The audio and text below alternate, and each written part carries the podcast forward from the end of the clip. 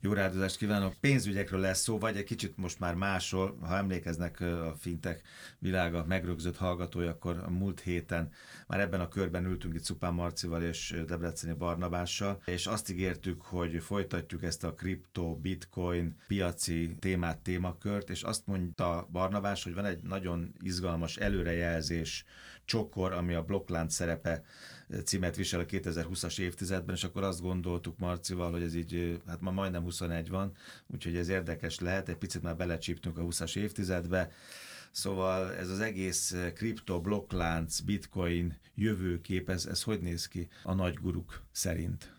Mit jósolnak? Sziasztok! Hát egyrészt, ami, a, ami várható, hogy, hogy ez egy alapvető komponense lesz a, az új startupoknak, tehát ahogy most alapvető komponense a, a gépi tanulás, vagy az AI, a, a kriptó az egy alapvető komponense lesz, hiszen nagyon sok olyan tulajdonsága van, ami, ami lehetővé teszi, hogy bizalmi alapú szolgáltatásokat nyújtson valaki bárki számára univerzális módon, anélkül, hogy külön minden egyes országban valamilyen licenszet kéne megszereznie. Tehát ez, ez az egyik, ami nagyon fontos, és ennek egy nagyon fontos építőeleme az Ethereum egyébként, ahol ugye okos szerződések ken keresztül lehet mindenféle decentralizált pénzügyi megoldást létrehozni, és ezek legó kockaként egymásba köthetőek. És csak egy, egy, egy egyszerű példa, ebben az évben rengeteg tehát a, ami ebben az évben nagyon ment az Ethereum házatan, az a peer-to-peer hitelezés, illetve a különböző tokenek közötti váltogatás. És a, a hitelezésre ugye egy, egy egész piac vagy iparág épült az Ethereumon belül, és új szereplők jelentek meg, akik azt mondták, hogy itt van ez az A-típusú hitelező, itt van ez a B-típusú, nem tudom, flash loan, és akkor én ezeket összekötöm, és egy, ebből lesz egy C valami új, valami, semmi más nem csinált, mint két legó kockát összekötöd. Mm.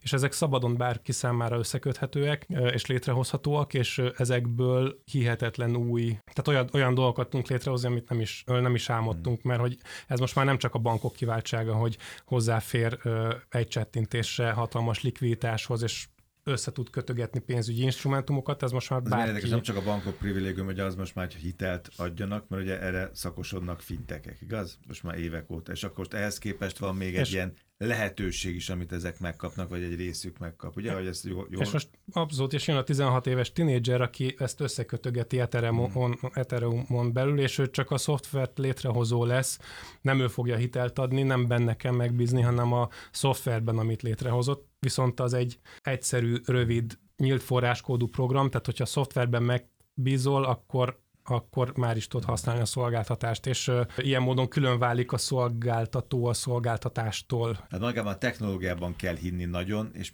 szinte az ember, aki ezt a Lego kockát összerakja, az most már nem is annyira izgalmas, hát neki igen, meg egyébként igen. Igen, igen. szempontból, vagy, vagy startup szempontból, de egyébként meg nekem, mint felhasználónak nem.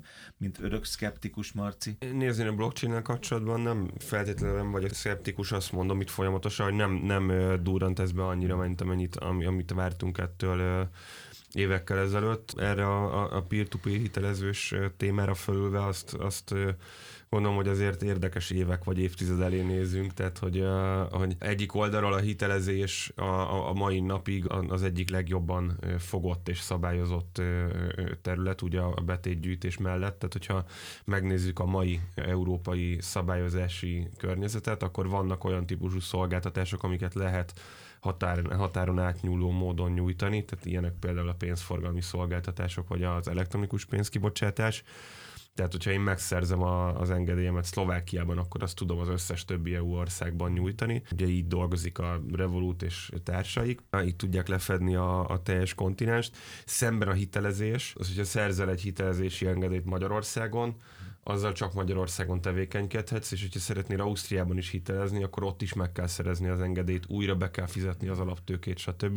És akkor ezzel szemben meg van egy, van egy olyan hullám, vagy egy olyan vonal, ami meg nem hogy Európáról, hanem, hanem, hanem worldwide szinten uh-huh. teljesen mindegy, hogy az ember vállalat hol, van és hol, csinálja. Igen, igen, igen vagy, hogy, vagy hogy az egy magánszemély vállalat, tehát hogy egy ilyen érdekes, fontos nyilván a technológia háttérben, és ad egy, ad egy bizonyos fokú biztonságot, de egy nagyon érdekes új világot tud ez elhozni, követeléskezelés szempontjából is, fizetési ütemezés szempontjából. Ráadásul pont válság idején, Igen. amikor itt milliók, tízmilliók, vagy még többen mennek majd tönkre, és akiket ez izgatni fog, mert egyébként nem kapnak klasszikus pénzintézettől hitel, de le, ez lehet akár egy lehetőség, egy mentő, aminek aztán majd meglátjuk, hogy mi a kifugás, kifutása. Jó, mert egyébként meg ugye mondom a hallgatóknak a blokklánc szerepe a 20-as évtizedben, itt néhány jóslat szerepel, vagy néhány jövendőlés a következő évtizedre. Ha a kripto startupok felemelkedése, akkor az, az szinte biztosan beixelhető, hogy ez, Abszolút. ez, egy, ez egy önálló és egyre terebélyesedő iparág. Abszolút, és, és ezen belül amúgy tényleg ez a párhuzamos új gazdaság kezd el kiépülni, mm. tehát hogy, hogy egy szabályozott kereteken kívüli... Mint egy árnyék kormány, egy, pont úgy. Egy Igen, teljesen... ez, ez ugye Kínában nem vezetett jó, jó, jó az, ár, az árnyékbanki rendszer nem vezetett jó eredményekre. Ha, ha így nézzük, akkor meg az is lehet, hogy jó. Az is lehet, hogy lesz egy másfél milliárdos Európánk hamarosan. Arról is beszélte Barnabás a múlt héten, hogy ugye mindenféle szabályozási változás várható itt az európai országokban is, így talán Magyarországon is, már nem a kriptot illeti. És azt mondott, hogy ebben a jövendősben az is benne van, vagy jóslatban, hogy az intézményes állami szereplők egyre többen lépnek be a kriptopiacra. Erről eddig is voltak már hírek, szorványosan, és akkor azt mondott, hogy ezt kvázi tömegével várható, vagy mondjátok, hogy ez várható. Igen, igen, igen. Ez, ez szabályozás kérdése, csak legalábbis a nyugati világban, tehát hogy addig egy intézményi szereplő nem fog belépni, amíg meg nem bizonyosodott arról, hogy amit csinál, az jogszerű és legitim, hmm. és az állami szereplőről nem is beszélve.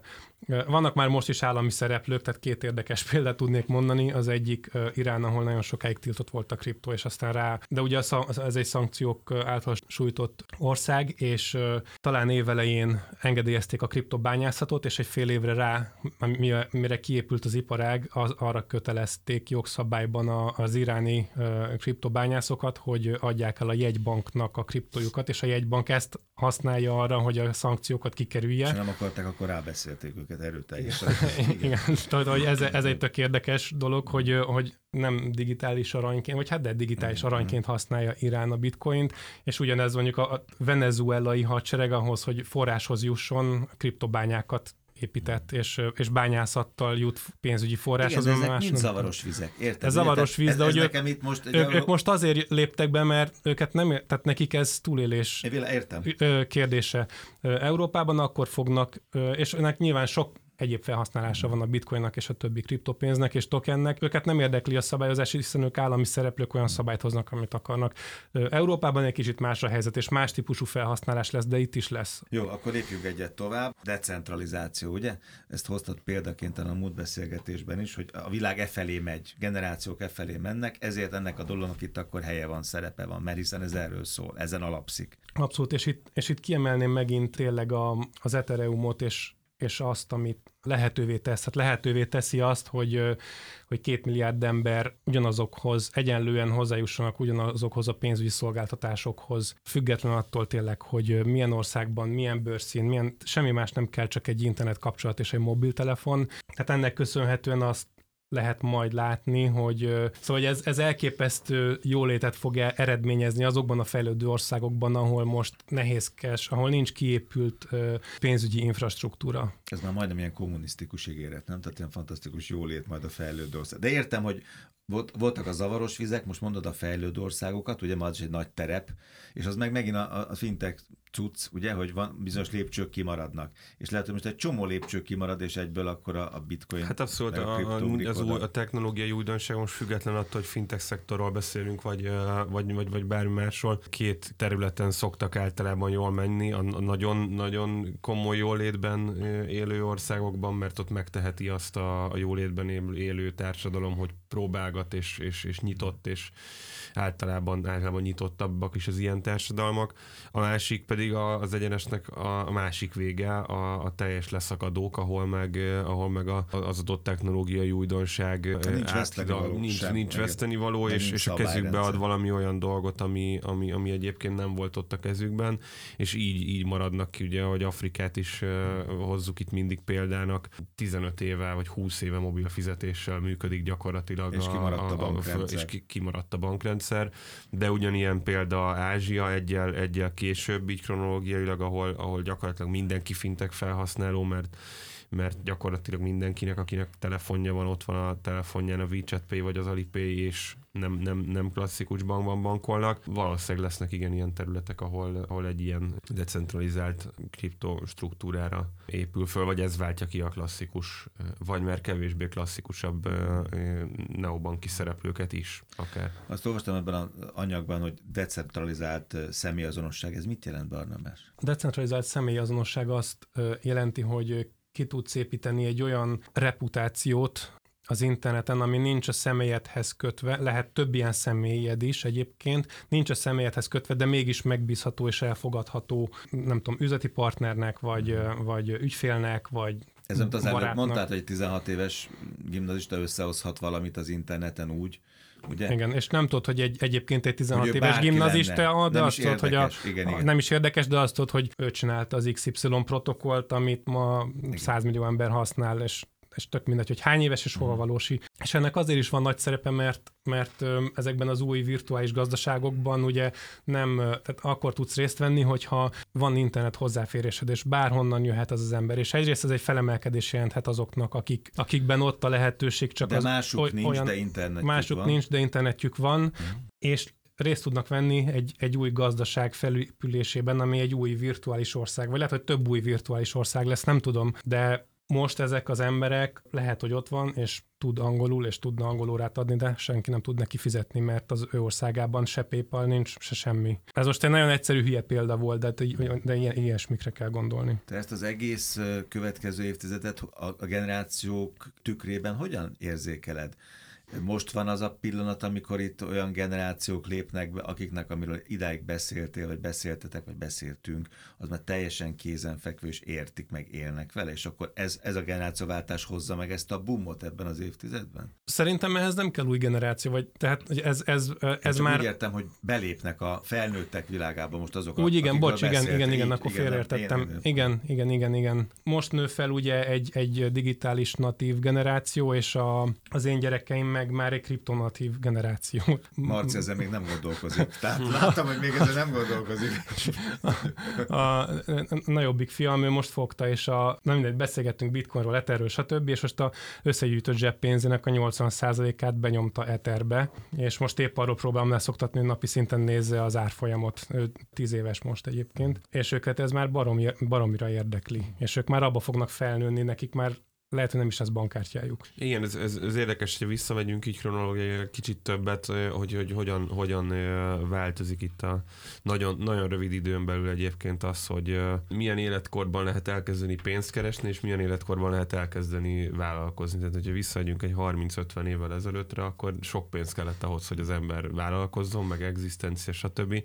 Most meg 10 évesen el lehet kezdeni Igen. egy vállalkozás alapjait letenni, és nem csodálkoznék rajta, hogyha valaki 9-10 évesen Ethereumot vásárol, az mondjuk 5 év múlva, 3 év múlva tudna már valamit fejleszteni is arra, arra a platformra. A, a, a belépési korlátok meg küszöbök gyakorlatilag nulla szintre, nulla közeli szintre csökkennek, redukálódnak, és, és egy ilyen tudás alapú belépési küszöb kezd, kezd el kialakulni. Ami meg jó benne, hogy a tudást ezt meg össze lehet szedni autodidakta módon, mert, mert borzasztó mennyiségű, ami nyilván veszély is, de borzasztó borzasztó mennyiségű adat elérhető az online térben. Ez egy Akkor ilyen... még egyet csavarjunk, jó? Mert jöntek itt a mesehősök, akiknek semmiük nincsen, de van internetjük. Ezzel most piszakú kíváncsi vagyok, mert hozta itt a, a Marcit két hete, vagy, vagy egy három hete, mindegy, a fintech.hu-n is ott ezt a térképet, meg mindig jönnek a, a startupok, meg mindig jönnek a, a unikornisok, és látszik az, hogy azért vannak olyan földrészek, amik, amik fintech ügyben nem járnak elől. Ezért most ez egy nagyon érdekes kérdés, hogy egy következő generáció, te már látsz arra jeleket, hogy valóban a legsötétebb helyeken, a legelmaradottabb helyeken, ha valahol van internet, akkor valaki képes ennek a, a, a bitcoinnak, a kriptónak, ennek a blockchainnek a segítségével ugrani egyet? Látsz erre uh-huh. példát? Mert te mindent olvasol, mindent hallasz. Példát nem tudok, de, de le tudnám vezetni, hogy miért igen. Tehát, hogy, hogy Tanulni én, akkor én, is kell, ta, nyelvet tudni akkor is igen, kell. Igen, igen, tehát el tudom képzelni, hogy a fintek azért nem, tehát bizonyos régiókban azért nem fejlődik, mert, mert egyszerűen nincsenek ott infrastruktúrában. Ugye a fintek, hogyha azt nézzük, hogy nem kriptó, de fintek, akkor az egy szabályozott valami.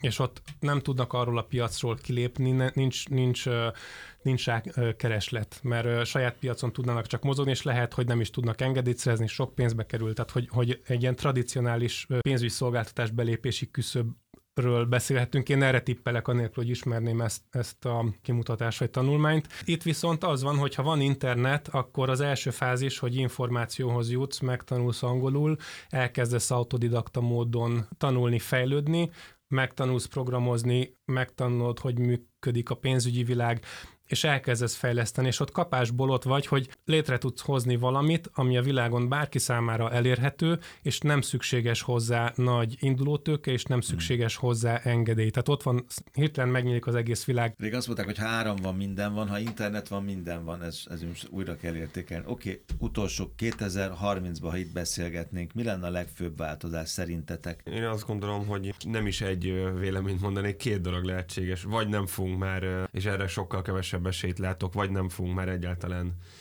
kriptókról és, és decentralizált rendszerekről, stb. beszélni, erre, erre mondjuk ön 5% esélyt látok, vagy még kevesebbet. A másik az meg az, hogy teljesen ne, nem fogunk róla ilyen, ilyen ritkaság számba menő, vagy, vagy, vagy, vagy, vagy nem tudom, ilyesmi módon műsorokat szentelni és beszélni, teljes mértékben bele fog épülni ez a technológia a mindennapjainkba és teljesen természetes lesz az, hogy egy banki rendszer az decentralizált, mert úgy adott esetben nem, nem lehet bemászni a szerver szobába és, és, és átírogatni a három hónappal ezelőtti tranzakciókat, stb. Én inkább befelé hajlok, hogy ez egy ilyen teljesen a szürke hétköznapokba beépülő technológiai alapja lesz. Egyrészt a pénzügyi világnak, másrészt meg egyébként minden másnak, mert most abba az irányba nem kanyarodtunk el, ez egy harmadik műsor lenne, hogy ez az egész elosztott főkönyvi technológia, decentralizált technológia, ez egyáltalán nem csak a pénzügyi szektorban, vagy a, vagy a pénzmozgatás területén jó, hanem egy nagyon nagy biztonságot tud adni egy csomó-csomó más területen is. Abszolút egyetértek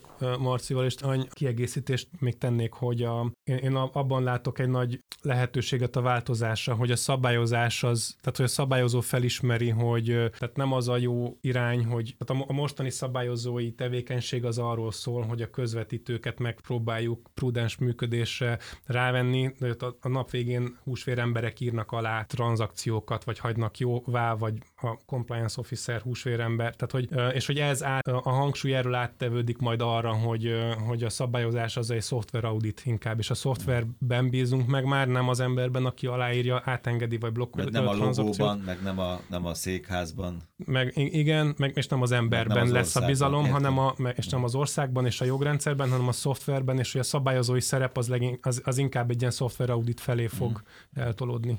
És a fiad? Akkor már 20 éves lesz. Fiam, hát ö, ö, valószínűleg már nem lesz bankkártyája. Mobiltelefonja se. Mo- mobiltelefonja se, igen, lehet, hogy addigra már ez a, kijönnek az első brain computer interfészek. Bankszámlája valószínűleg lesz, vagy másfajta bankszámla lesz már valószínűleg, mint amit ma ismerünk. Oké, okay. Szupán Márton, Nebrecél Barnabás, köszönöm szépen. Fintech világa már 2021-ben legközelebb jövő pénteken.